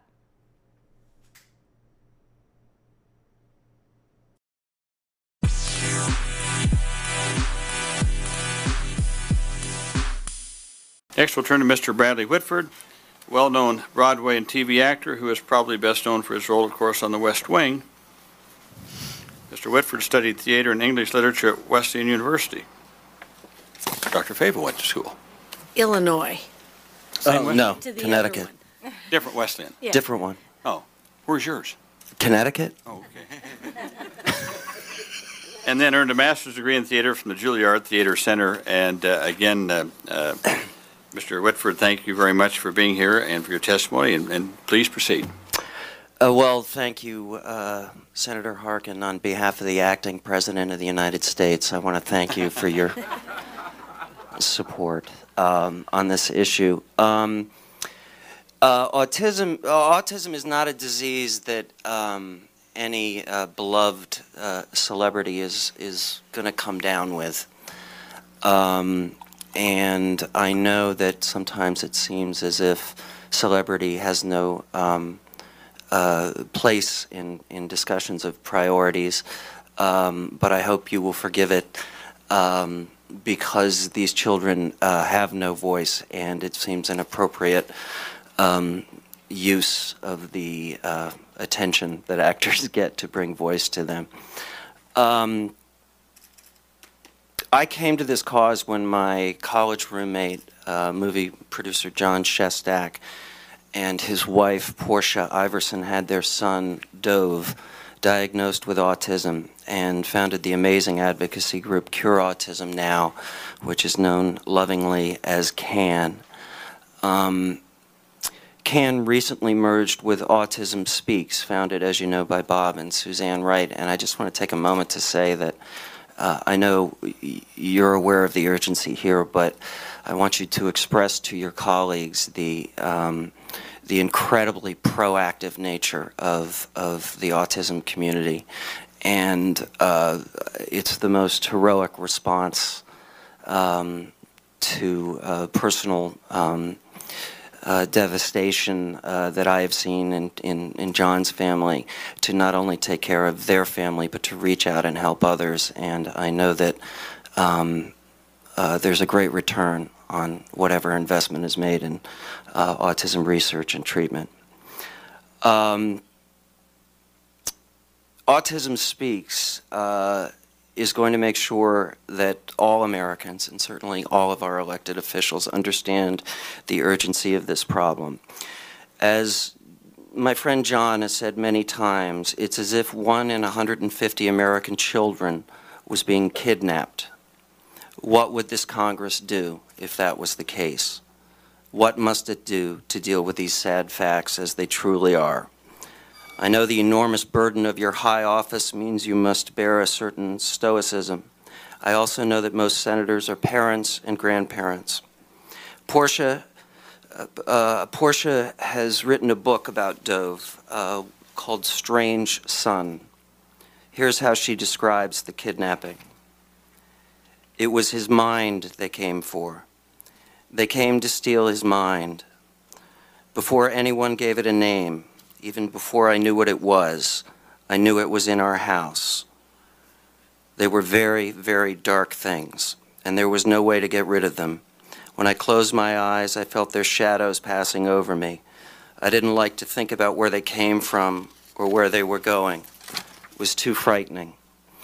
Dove was only a baby, and something was trying to steal him away. I knew that that was what they did whenever I accidentally fell asleep. Night after night, I sat beside his crib. I knew he was slipping away from us, away from our world, and there was nothing I could do to stop it from happening. And there was nothing anybody could do, they told me. So I did the only thing I could. I guarded him, although I knew it would do no good, because I could not guard his mind. And then, one day, it happened. He was gone.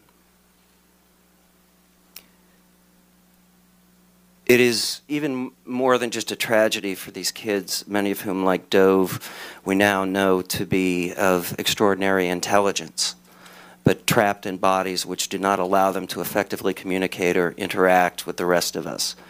It's also a tragedy for our families and for our country.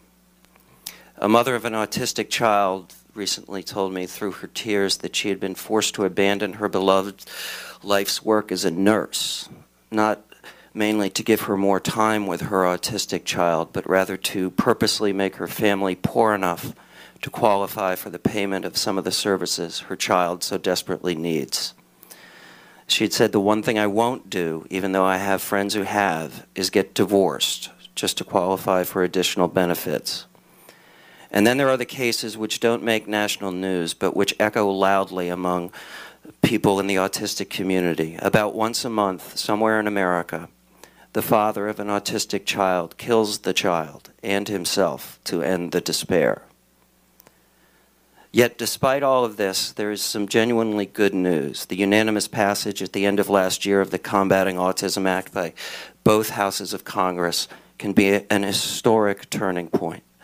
The act contains, for the first time, specific authorizations of appropriations to combat a single disease, including biomedical research, public awareness, and consolidation and coordination of federal efforts to ensure the early diagnosis of kids with autism so they can get, when it matters most, the interventions that can give them the best possible quality of life.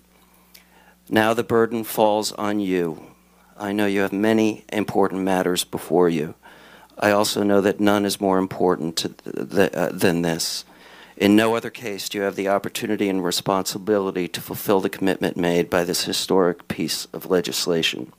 These are our most vulnerable citizens. It is our obligation to make them realize their potential and to make their voices heard. Thank you.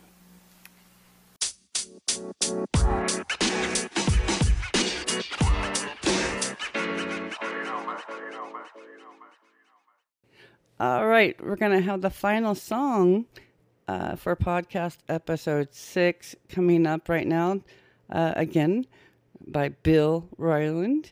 And this is going to be Eve of Destruction.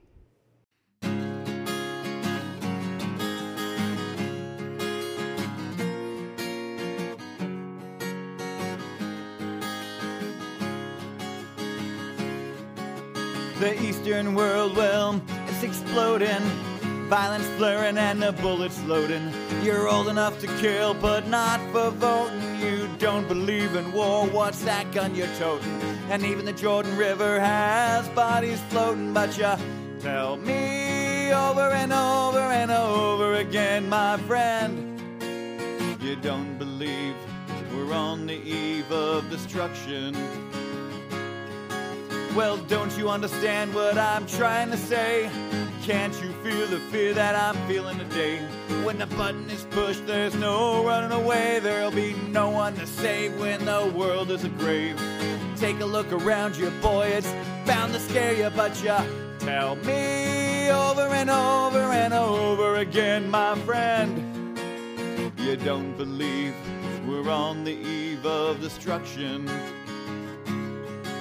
My blood so mad feels like coagulating. I'm sitting here just contemplating. you can't twist the truth that knows no regulation, and a handful of senators don't pass legislation. Marches alone can't bring integration when human respect is disintegrating. This whole damn world is just too frustrating, but you tell me over and over and over again, my friend, you don't believe we're on the eve of destruction. Well, think of all the hate that there is in Red China. Then take a look around just in Fresno, California. You may leave here for 4 days in space, but when you return, it's the same damn place. The pounding of the drums, the pride and disgrace. You can bury your dead, but don't you leave a trace. Hate your next door neighbor, but don't forget to say grace. Tell me over and over and over again, my friend, you don't believe we're on the eve of destruction. But you tell me over and over and over again, my friend, you don't believe we're on the eve of destruction. You don't believe we're on the eve of destruction. You don't believe.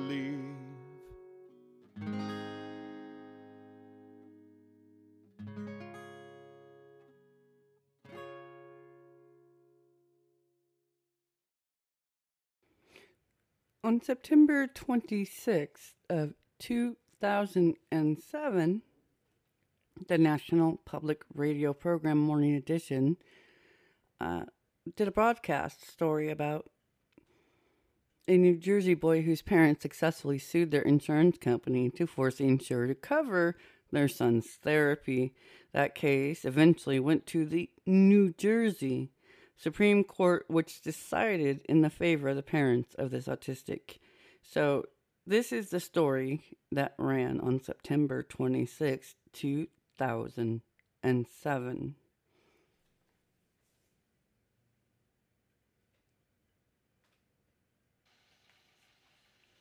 All right, so here's the Morning Edition article that was broadcasted on September 26, 2007.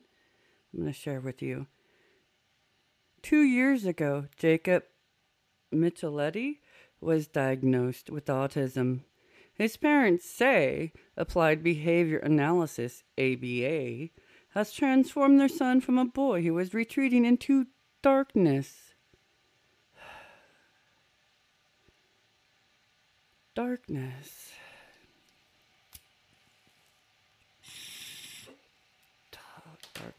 All right, so who was retreated into darkness, into a precocious, gregarious kid. Jake's father, Joe Micheletti, who works for the state of New Jersey, assumed the family's insurance company would cover the treatment costs. They were not, which came as a shock, Micheletti said. So he took the case to the state's highest court, facing off with fellow co-workers along the way. And one. You can see why Autism Speaks is touting this, right? I told you, they're everywhere. Government, school system, health care, everywhere. Everywhere. All right, so the treatment when autism therapist, ABA, Carrie, my apologies, I'm going to brutalize this name, Pawlikowski, Pawlikowski? Oh, sorry, Pawlikowski, first met Jake. So when this Carrie person first met Jake, she says his language skills were limited. He would say hello, and you might say, what's your name? And sometimes he would say Jake. They said of Jake's first days in treatment, oh. Sometimes he'd say, what's your name, Jake? So, you know, a lot of repeating what the other person said. Pawlikowski runs Child's Play, a therapy center in Branchburg, New Jersey. During the school year, Jake spends 5.5 hours a week working with her and therapist Daniela Simon. They work with Jake on skills he can only learn through intense repetition. That's what you think. Among other things, they spend hours practicing how to answer a question with an appropriate answer. Oh boy. All right. But despite the potential of the treatment, the insurance company said they would not cover the costs. What they said when they rejected me was that the treatment was not restorative. It didn't restore a previously existing function, Micheletti says. Jake was 3.5, and he had never spoken before. The insurance company thought, why should we give him verbal behavior therapy to make him speak now? Oh, here, gotta hear this sentence. The insurance company may not have known who they were tangling with. I'm going to pause right now, and I'm going to go make another cup of coffee, and then, oh, goodness. All right, back with some hot, fresh Java. Again, going back to the NPR article, this next section is titled, The Battle Ahead. Oh, the language is weary. Oh. So weary. Micheletti is a deputy in the state attorney's general office. He was to sue the state health plan. Let me start again. All right, the battle ahead. Micheletti is a deputy in the state attorney general's office. If he was to sue the state health plan, he knew he would have to fight his own boss, end quote. The office was very mixed. There are people there who have worked with me for a long time. Career deputies who were very supportive, Micheletti says. There were administration officials who were not that supportive. They did not appreciate one of their own challenging them. Micheletti lives with his wife and 3 kids in Milford, New Jersey, about an hour away from his Trenton office.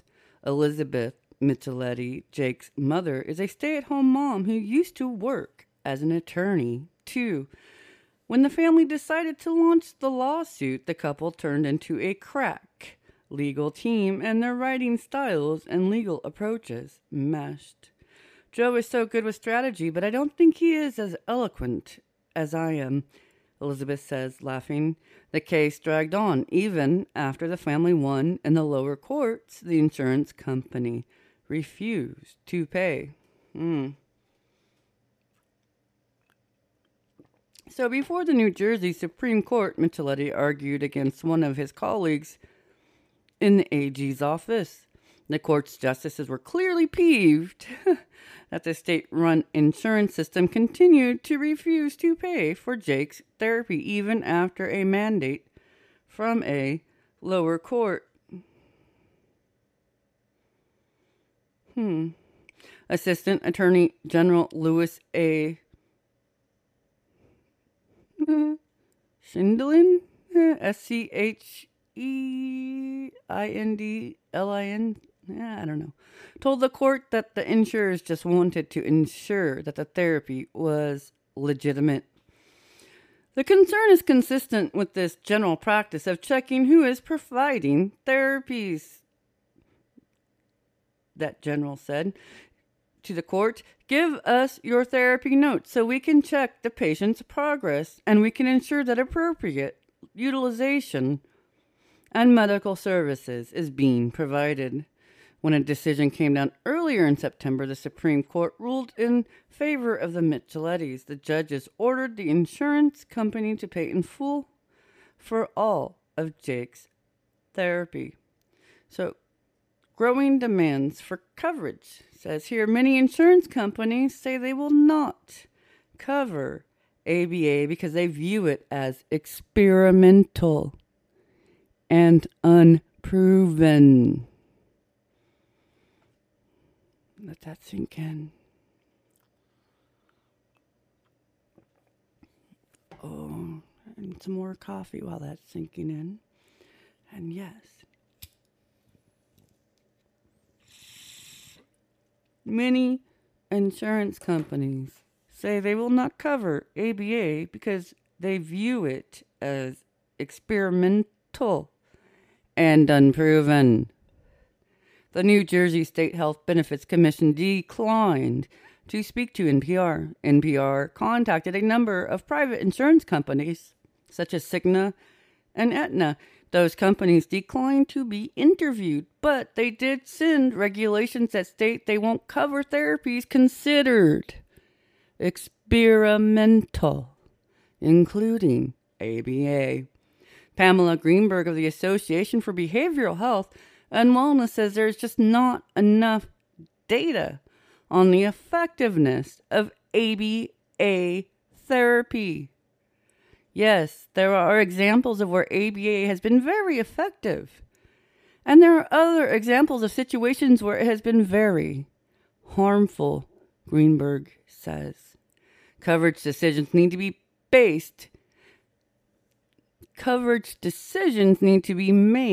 based on the best possible medical evidence and not just on the experience of a few cases. You know, that logic coming through here sounds like the same logic to use vaccines cause autism. This group are saying ABA fixes, recovers autistics from being autistic. You hear it? It's the same pattern. Pattern point noticed.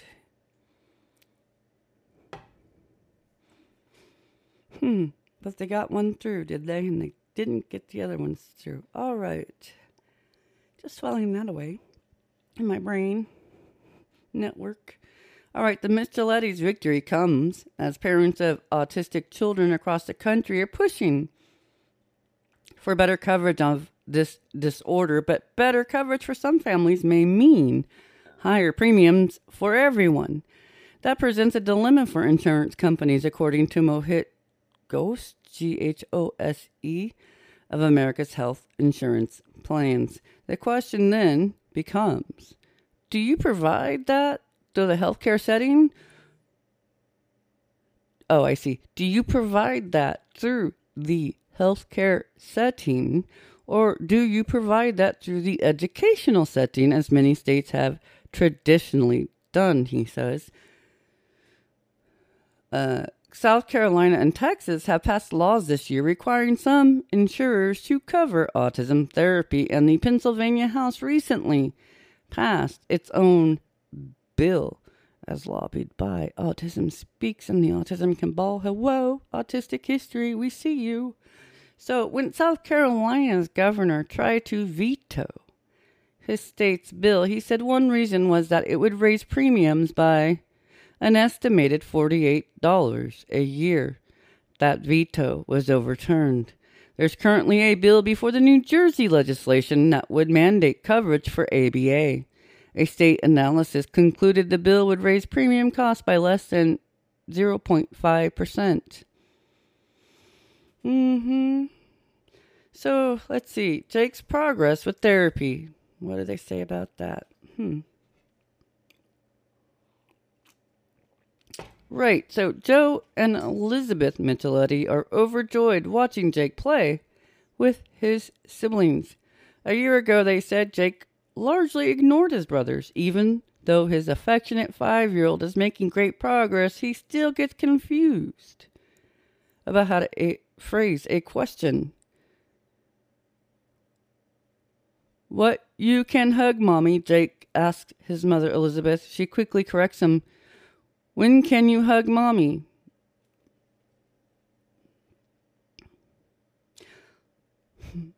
Like a lot of parents, the Michelettis desperately wanted Jake to succeed, not simply to get by.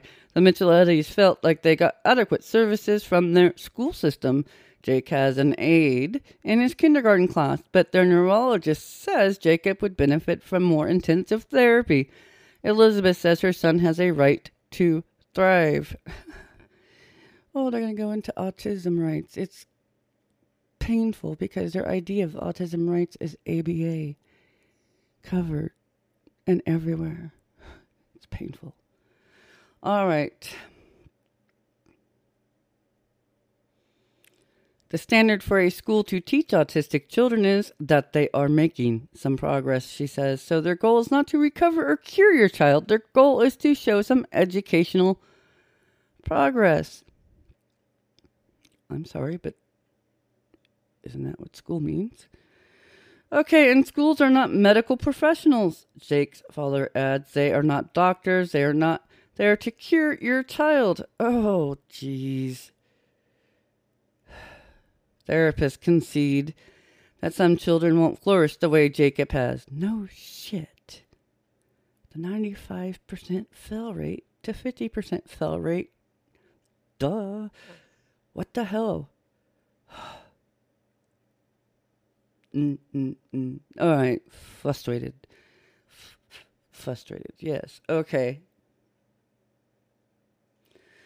So while the Micheletti's adventure is dramatic, it doesn't answer the toughest questions. What are these children entitled to? How much therapy should they get? And who? Who should pay? So the radio piece was produced by Marissa Pinaloza for NPR back in 2007. So with all these Autism Speaks and affiliated parent-led organizations that are using ABA to save autistics from being autistic, I put this note warning in with these stories so people understand that that's not what they've been told. There's so much more they don't understand. But autistic people have fought the inclusion of ABA therapy for us since before Autism Speaks and other non-autistic-led autism organizations started lobbying legislation to get it covered by insurances and Medicaid. ABA is a myth originally sold to parents that it would keep their autistic child out of an institution. Today, parents are told that with early intervention therapy, their child will be either less autistic or no longer autistic by elementary school and can be mainstreamed in typical education classes. ABA is very expensive to pay out of pocket. Essentially, Autism Speaks and organizations like them, with them, have justified the big price tag up front will offset the overall burden on resources for an autistic's lifetime. The recommendation for this therapy is 40 hours a week for children and toddlers. The original study that showed the success rate of ABA to be at 50%, and that's being generous because it's 50 to 95% fail rate, has never been replicated. In fact, a study of ABA by the United States Department of Defense was denounced as a failure, not just once, but multiple times. So, simply stated, ABA doesn't work. In study after repeated study, ABA, autistic conversion therapy, doesn't work. What more recent studies do show, autistics who experienced ABA therapy are at a high risk to develop PTSD, another lifelong trauma-related conditions. Historically, the autism organizations promoting ABA as a cure or a solution have silenced autistic advocates' opposition. ABA is also known as gay conversion therapy. So that's the warning for ABA that I include with every piece of anything I think it needs to be shared with. So there is that. Yeah, let's go for another song now, okay? And then we'll come back and wrap this up, and whew, then I can jump back into the archives and find some more fun stuff, huh? All right, let's hear what Bill has to sing today.